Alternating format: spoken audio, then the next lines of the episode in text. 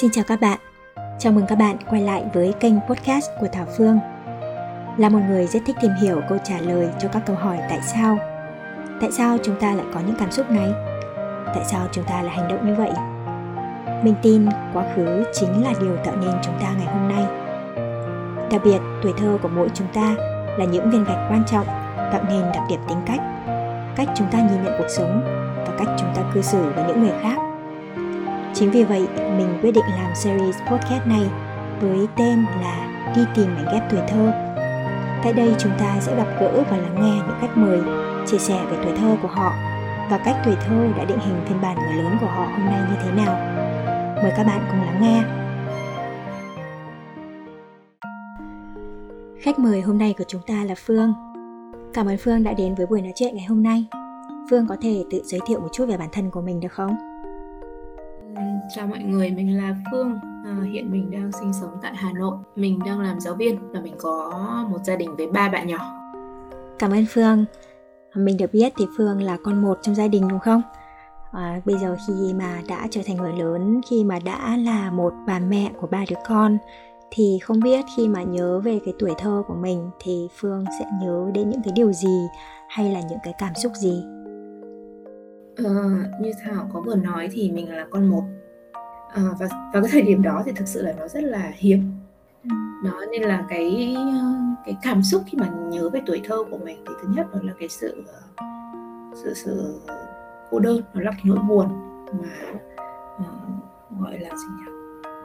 Khi phải một mình. Cái thứ hai đó là mình sinh ra trong một gia đình không phải là không phải là khá giả. Uh, bố mẹ đều là đều rất là tần tảo nhưng khi nói về khi mà nhớ về tuổi thơ thì mình sẽ nhớ đến cái um, cái sự vất vả của hai người. À, đấy là cái thứ hai. Cái thứ ba đó là uh, um, gia đình mình thì không phải bố mẹ mình thì không thực sự là hòa thuận. Uh, thế nên là xong nhớ về tuổi thơ thì mình lại có thêm một cái ký ức nữa đó là những cái um, nó gọi là gì nhỉ? Nỗi sợ. Sợ và cái sự bất an. Không biết khi nào bố mẹ sẽ tranh luận với nhau. Không biết khi nào bố mẹ sẽ bắt đầu nảy sinh những cái cuộc chiến tranh lạnh với nhau. Phương có vừa nói đến nỗi sợ hãi. Thì phương có thể nói thêm một chút về cái nỗi sợ hãi đó không? Khi mà bạn có cảm giác khi mà bạn là một đứa nhỏ một người rất là nhỏ một một ờ, người đứng trước một người khổng lồ nó giống như cái cảm giác đấy tức là bạn bị áp đảo. Và bắt buộc là tất cả những cảm xúc ở trong bạn thì bạn phải nhìn mặt cái người khổng lồ ấy. Nếu như họ tức giận, nếu như họ buồn thì bạn sẽ phải, bạn sẽ bị bạn sẽ bị, cái cảm xúc của bạn cũng sẽ bị ảnh hưởng bởi cái người khổng lồ đó. Thế là nếu như mà nói giống như trong trong tiếng việt thì nó sẽ có cái từ là nhìn nhìn mặt nhau để mà sống đó. Nhìn cái sắc mặt ờ, của ờ, cái người ừ, ừ, trên để mà mình điều chỉnh cái cách cư xử của mình.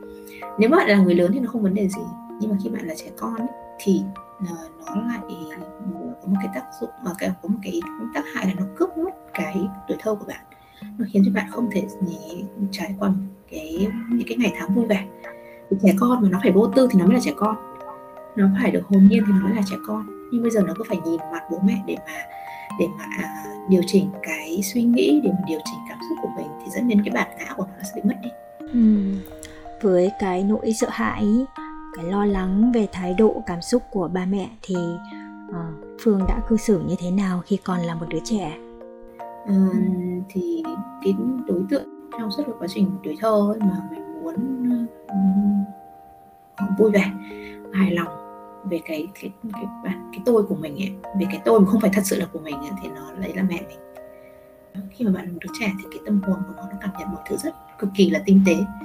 Và khi mà bạn đã cảm thấy rằng à mẹ mình đã không ổn mẹ mình đang buồn mẹ mình đang tức giận thì nó sẽ nương theo nó sẽ làm tất cả mọi thứ để sẽ khiến cho cái người mà mình yêu thương nhất đấy người mà có ảnh hưởng vĩ đại đến bạn đấy uh, được thoải mái. Kể cả là có phải giết chết cái cái cái bản ngã về bên trong nó cái con người thật bên trong nó như vậy là từ khi còn nhỏ thì phương đã cố gắng để trở thành một đứa con ngoan để làm cho ba mẹ vui làm cho ba mẹ hài lòng đúng không? Điều đó đã có ảnh hưởng đến phương như thế nào trong việc định hình tính cách khi trưởng thành? À, Phương đã trở thành một người lớn như thế nào? Thứ nhất là mình bị một cái bệnh gọi là bệnh bệnh phải hoàn hảo. Tức là mọi thứ làm nó đều rất là phải chỉn chu. Thì nó cũng sẽ có mặt tốt và nó sẽ có mặt không tốt. Đó là khi mà bạn phải bạn chỉn chu trong tất cả mọi việc thì bạn sẽ rất là mệt mỏi và mình gồng mình là phải perfect trong những kể cả những cái nhỏ nhất. Nó khiến cho chắc chắn một lúc nào đó mình sẽ bị đau bởi vì là mình mình cũng là con người và mình sẽ không thể nào có đủ sức lực và đủ cái uh, sức mạnh về ý chí để mình có thể làm tất cả mọi thứ nó hoàn hảo như vậy. Đấy là cái thứ nhất. Cái thứ hai đó là cái nỗi sợ ấy. cái nỗi sợ nó khiến cho mình mình sợ tất cả mọi người. Khi mà bạn phải hoàn hảo bạn phải cố gắng hoàn hảo bạn phải đeo một cái mặt nạ trong một khoảng thời gian quá là dài và thậm chí bạn còn không nhận thức được rằng là mình đang đeo cái mặt nạ đó nữa. Thì dẫn đến khi mà bạn bạn lớn lên và bạn quá quen với cái việc rồi bạn phải nhìn mặt nhìn cái sắc mặt bạn phải phán đoán cái cảm xúc của người khác. Tự dưng bạn nhỏ lại trước những con người đấy. Cái này thực sự là nó nó là cái nỗi sợ của một đứa trẻ. Bởi vì là mình lớn rồi đúng không? Mình đâu cần phải sợ những cái, cái ờ, nếu như mẹ bạn bị tức giận thì đó cũng là chuyện ừ, rất là dễ hiểu.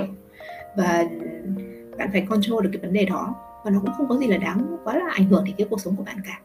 Nhưng mà khi mà bạn đứng ở vai trò bạn đứng trên vị trí của một đứa trẻ thì cái nỗi sợ cái nỗi cái việc mà bị tức giận bị người lớn quát tháo quát nạt ấy nó sẽ là một cái việc gần như là uh, ám ảnh ờ, đến cái cái cái cách hành xử và đến cái cảm xúc của bạn. Thì cũng giống như thế thôi. Bạn cứ hình dung ra là mình sẽ là một người lớn uh, mình sẽ cái đứa trẻ con trong hình hài người lớn là mình ấy. lúc nào nó cũng sẽ mang cái nỗi sợ là không biết cái người này nó sẽ tức giận lúc nào. Và thật là đáng sợ như vậy thì có phải là kể cả bây giờ khi mà đã trở thành một người lớn thì phương vẫn còn có cái nỗi sợ là có thể người khác sẽ tức giận có thể người khác sẽ từ chối mình bỏ rơi mình và phương vẫn cố gắng để trở thành một người có thể làm hài lòng những người xung quanh không? Ờ, đúng là như vậy. Nó sẽ trong tiếng nhật nó có cái từ là popizin nó gọi là gì nhỉ? Không biết là hoa hậu thân thiện ấy. Đúng kiểu là bạn bởi vì bạn không phải là bởi vì là bạn muốn mình như thế nọ như thế kia đâu nhé mà là cái này nó xuất phát từ cái nỗi sợ. Như thảo vừa nói rất là sợ bị, bị tức giận sợ bị từ chối sợ bị uh, sợ bị vứt bỏ. Thế nên là để mà để mà chấn an cái đứa trẻ trong bạn thì tự dưng bạn trở nên bạn trở thành một cô hoa hậu thân thiện. Bạn làm tất cả mọi thứ làm như thế nào để người khác không phật lòng? Và làm sao nhưng mà làm sao bạn có thể làm được như thế đúng không? Chắc chắn sẽ bạn sẽ bạn sẽ gục ngã nếu như tất cả mọi người xung quanh bạn đều yêu quý bạn. Phương có cảm thấy là mình bắt nguồn từ nỗi một nỗi sợ là nỗi sợ bị tức giận, nỗi sợ bị bỏ rơi. Nên mình cố gắng đeo một cái mặt nạ, mình cố gắng để diễn cho bản thân mình là một phiên bản hoàn hảo. Nhưng mà khi mà mình đeo cái mặt nạ đó trong một khoảng thời gian rất là dài thì Phương có cảm thấy là mình lại xuất hiện một cái nỗi sợ khác đó là nỗi sợ là rơi cái mặt nạ đó ra không? Tức là nỗi sợ đối diện với cái sự thất bại của mình sự yếu đuối của mình rồi cái nỗi sợ nhìn vào phiên bản xấu xí cái phiên bản không hoàn hảo của mình. Um, phương có cảm thấy cái nỗi sợ đó không? Ờ, mình cũng định chia làm hai cái giai đoạn nhé cái giai đoạn mà trước khi mà mình nhận thức được cái vấn đề của mình thì lúc nào mình cũng trong cái cảm giác đó nhưng mà mình lúc đấy mình còn chưa cả hình dung ra được rằng là mình còn có một cái phiên bản nữa một cái phiên bản uh, không hoàn hảo một cái phiên bản uh, run rẩy và vì sợ hãi ở, ở ở bên trong đâu. Nhưng mà lúc đấy cũng cảm nhận rằng là mình không muốn gọi là gì nhỉ để người khác nhìn thấy được cái điểm yếu được cái cái cái điểm không hoàn hảo của mình. Thế nhưng mà đến cái giai đoạn thứ hai đúng không? Khi mà mình bắt đầu mình nhận thức được mình đang trong cái giai đoạn là chấp nhận nó và um, chấp nhận nó thì ừ, chấp nhận cả những cảm xúc tiêu cực ở bên trong nó thì mình như, ờ, như giống như bây giờ đúng không? Như bây giờ là mình sẵn sàng là mình mình tâm sự sẵn sàng là mình chia sẻ. Uh, cái này cũng uh, phải cảm ơn chồng mình đã tạo cho mình cái thói quen thói quen để nhìn nhận những cái cảm xúc ở bên trong mình và thói quen để bộc lộ nó ra với một người khác.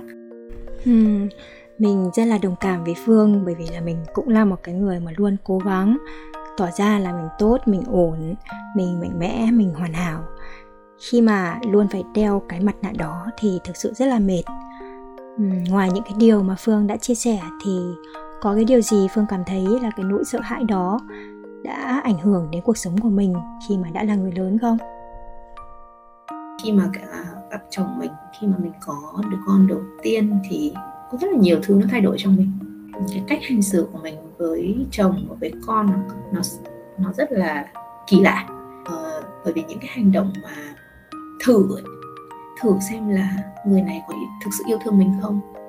Thử xem rằng là cái cái, cái tình cảm của họ với mình nó lớn đến bao nhiêu? Liệu họ có thể chấp nhận cái con người uh, này của mình hay không á? Và cứ như thế cứ như thế nó lại càng ngày nó càng leo thang. Đến lúc mà bản thân mình cũng thấy rằng nó rất là nó thật sự là nó không thể nào chấp nhận nổi. Cách hành xử đấy thực sự nói là mình không tin tưởng. Tức là mình không tin tưởng vào cái đối phương, mình không tin tưởng vào cái tình cảm mà người ta dành cho mình. Thế nên là mình mới mới tiến hành những cái hành động gọi là thử thách. Và nhưng mà đứng đằng sau nó nhé đằng sau nó thì mình nghĩ là đó là không tin tưởng chính cái bản thân mình, không tin tưởng cái bản ngã của mình, không có cái sự yêu thương và sự trân trọng với cái bản ngã của mình. Thì cũng đúng thôi, bởi vì là mình đâu có nuôi dưỡng nó. Trước giờ mình chỉ có xây dựng một cái bản ngã hoàn hảo thôi một cái để mà show ra cho mọi người, một cái để mà làm hài lòng người khác. Mình đâu có cái bản ngã nào của mình đâu. Mình mới đem ra mình đặt câu hỏi rằng là, vậy cái, nếu như anh biết cái con người thật của mình biết cái cái cái bản ngã thật của mình thì liệu cái cái tình yêu ấy nó còn hay không? Và tự dưng mình đã đem cái nỗi cô đơn, nỗi sợ và cả cái sự, và cả cái nỗi tức giận của mình nữa mình bộc lộ cùng một lúc mình bộc phát ra hết. Đến giờ đến giờ mình nghĩ lại mình mới thấy thực sự cái thời điểm đó là cái thời điểm đen rất là đen tối ở trong cái, cái cuộc đời của mình và trong cả cái cuộc hôn nhân của mình nữa. Và nó kéo dài không phải là một năm mà là ba năm. Ờ, rất, rất là cảm ơn chồng mình đã đi cùng với mình trên cái con đường đó. Ờ, để mình nhận thức được mình đang không tự tin về cái bản ngã của mình như thế nào. Mình đang không yêu thương nó mình không đang không tôn trọng nó như thế nào. Ừ. mình thấy là phương đã nhận ra được rất là rõ ràng cái nỗi sợ hãi bên trong mình và phương cũng biết là cái nỗi sợ hãi đó vẫn theo mình từ khi còn là một cô bé đến khi đã thành một người lớn. À, bây giờ thì phương cảm thấy trong mình cái nỗi sợ hãi đó còn bao nhiêu? Ờ, mình nghĩ là nó không có bơi đi đâu được ạ. Nó vẫn còn. Hiện tại cái vấn đề của mình đó là mình vẫn chưa chấp nhận nó. Tức là mình biết rằng là mình như thế và mình biết rằng là nó nó tồn tại phía bên trong mình nhưng mà mình vẫn không thực sự là chấp nhận cái cái những cái cảm xúc tiêu cực đấy. Đến lúc mà nó bộc phát thì nó bộc phát rất là ghê gớm. Mình nghĩ nó là cái nó, là, nó sẽ là cả một quá trình. Bắt đầu là từ nhận thức. Uhm, chắc là thảo học về về về coaching hoặc là về những khóa như thế này thì thì thảo sẽ rõ hơn về các cái step các cái process của mình. Mình chỉ có đọc qua sách và đại khái là mình cũng ờ, đúc rút ra được, mình cũng output ra được rằng đầu tiên là mình cần phải nhận thức được đã. Thì mình nghĩ rằng ít nhất là phần nhận thức thì mình đã mình đã làm được phần nào đó rồi. Nhưng cái bước tiếp theo ờ, đó là cái bước chấp nhận thì mình vẫn chưa làm được. Đấy là cái mà mình vẫn còn đang trong quá trình học. Với những cái sự nhận thức rõ ràng về ảnh hưởng của tuổi thơ tới việc hình thành ờ, người lớn chúng ta ngày hôm nay, thì bây giờ khi đã trở thành một người mẹ của ba bạn nhỏ thì phương đã học được điều gì và đang chú ý điều gì khi mà nuôi dạy con? Khi mà mình đứng ở vai trò của một người, người mẹ đứng ở vai trò của cái người của phụ huynh ấy thì mình phải làm như thế nào đó và mình phải tiết chế lại mình hoặc mình phải điều chỉnh lại như thế nào để và phải cảm nhận được rằng con mình phải cảm nhận được con nó đang nó đang như thế nào nó đang cảm nhận ra làm sao. Để mình thay đổi cái cách mà mình tiếp cận với nó cái cách mà mình đối thoại với nó để cho nó tin tưởng được mình là một và thứ hai đó là để cho nó thoải mái là nó. Để nó được là nó. Trải qua một cái tuổi thơ như thế và một cái gia đình và một cái hoàn cảnh gia đình như vậy thì cái mà mình luôn tâm niệm trong cái quá trình mình nuôi con hiện tại ấy, là làm như thế nào để con mình được là chính mình. Ờ, nó tức giận. Nó có thể bộc phát tất cả ra. Mình không muốn nó phải giữ ở trong lòng. Cái cái nỗi sợ và cái tức giận đó là hai cái cảm xúc mà kỳ là đáng sợ nếu như mà nó cứ bị dồn nén lại. Ừ. Ờ, cảm ơn phương. Những cái lời mà phương vừa mới nói thì làm cho mình nhớ đến một cái câu nói à, mà mình rất là ấn tượng à, trước đây đó là những cái người bị tổn thương thì sẽ làm tổn thương người khác. À, cũng là bản thân mình cũng là một người mẹ thì mình nghĩ rằng nếu mà chúng ta không nhận ra những cái tổn thương của bản thân mình và hiểu là tại sao mình đang có những cái hành động như vậy à, tại sao mình có cảm xúc như vậy? Thì rất có thể chúng ta đang vô tình làm tổn thương con của mình. Và điều đó có thể sẽ lặp đi lặp lại đến nhiều đời sau. Um, mình nghĩ là phương đang làm mẹ một cách tỉnh thức và điều đó rất là tuyệt vời. À, nếu có một lời cuối cùng dành cho các khán giả đang nghe podcast này thì phương sẽ nói điều gì? Uh, mình cứ nói rằng cái đối tượng mà mình à, chia sẻ. À, bây giờ sẽ là để hướng đến những cái người giống như mình nhé những cái người mà có cảm xúc giống như mình những cái người mà đang cảm thấy rằng có thể là mình đang mình có một nỗi sợ nào đó bên trong có một cái à, sự bất an nào đó bên trong có một cái nỗi tức giận nào đó bên trong nhưng mình không biết rằng là cái cái sự bất an cái nỗi sợ cái cái nỗi tức giận này nó đến từ đâu. Thì mình có một lời khuyên là nhìn lại cái tuổi thơ của mình đọc thêm một số cuốn sách về uh, Eden Children và dành khoảng thời gian để mà nhìn nhận lại. Uh, thời gian ở một mình nhé mình nghĩ rằng khoảng thời gian một mình sẽ rất là quan trọng. Đi xa một chút ở một mình uh, để đối diện với bản thân mình đối diện với cái quá khứ của mình. Mình nghĩ rằng bạn sẽ nhìn ra rất là nhiều. Thì bạn sẽ có rất là nhiều những cái hành trang để để bước tiếp và bước một cách mạnh mẽ. Cảm ơn phương. Cảm ơn phương hôm nay đã đến và chia sẻ câu chuyện của mình à, rất là hy vọng sẽ lại có cơ hội để gặp phương trong một cái buổi nói chuyện khác. Cảm ơn các bạn đã ở đây. Cảm ơn các bạn đã lắng nghe. Các bạn thân mến mình tin rằng trong mỗi người lớn chúng ta đều có một đứa trẻ. Đứa trẻ ấy đã buồn về điều gì? Đứa trẻ ấy đã tức giận điều gì? Đứa trẻ ấy sợ hãi điều gì? Đứa trẻ ấy khao khát điều gì? Hôm nay các bạn hãy dành một chút thời gian để nói chuyện và lắng nghe cô bé, cậu bé ở trong mình nhé. Chúc các bạn một ngày vui.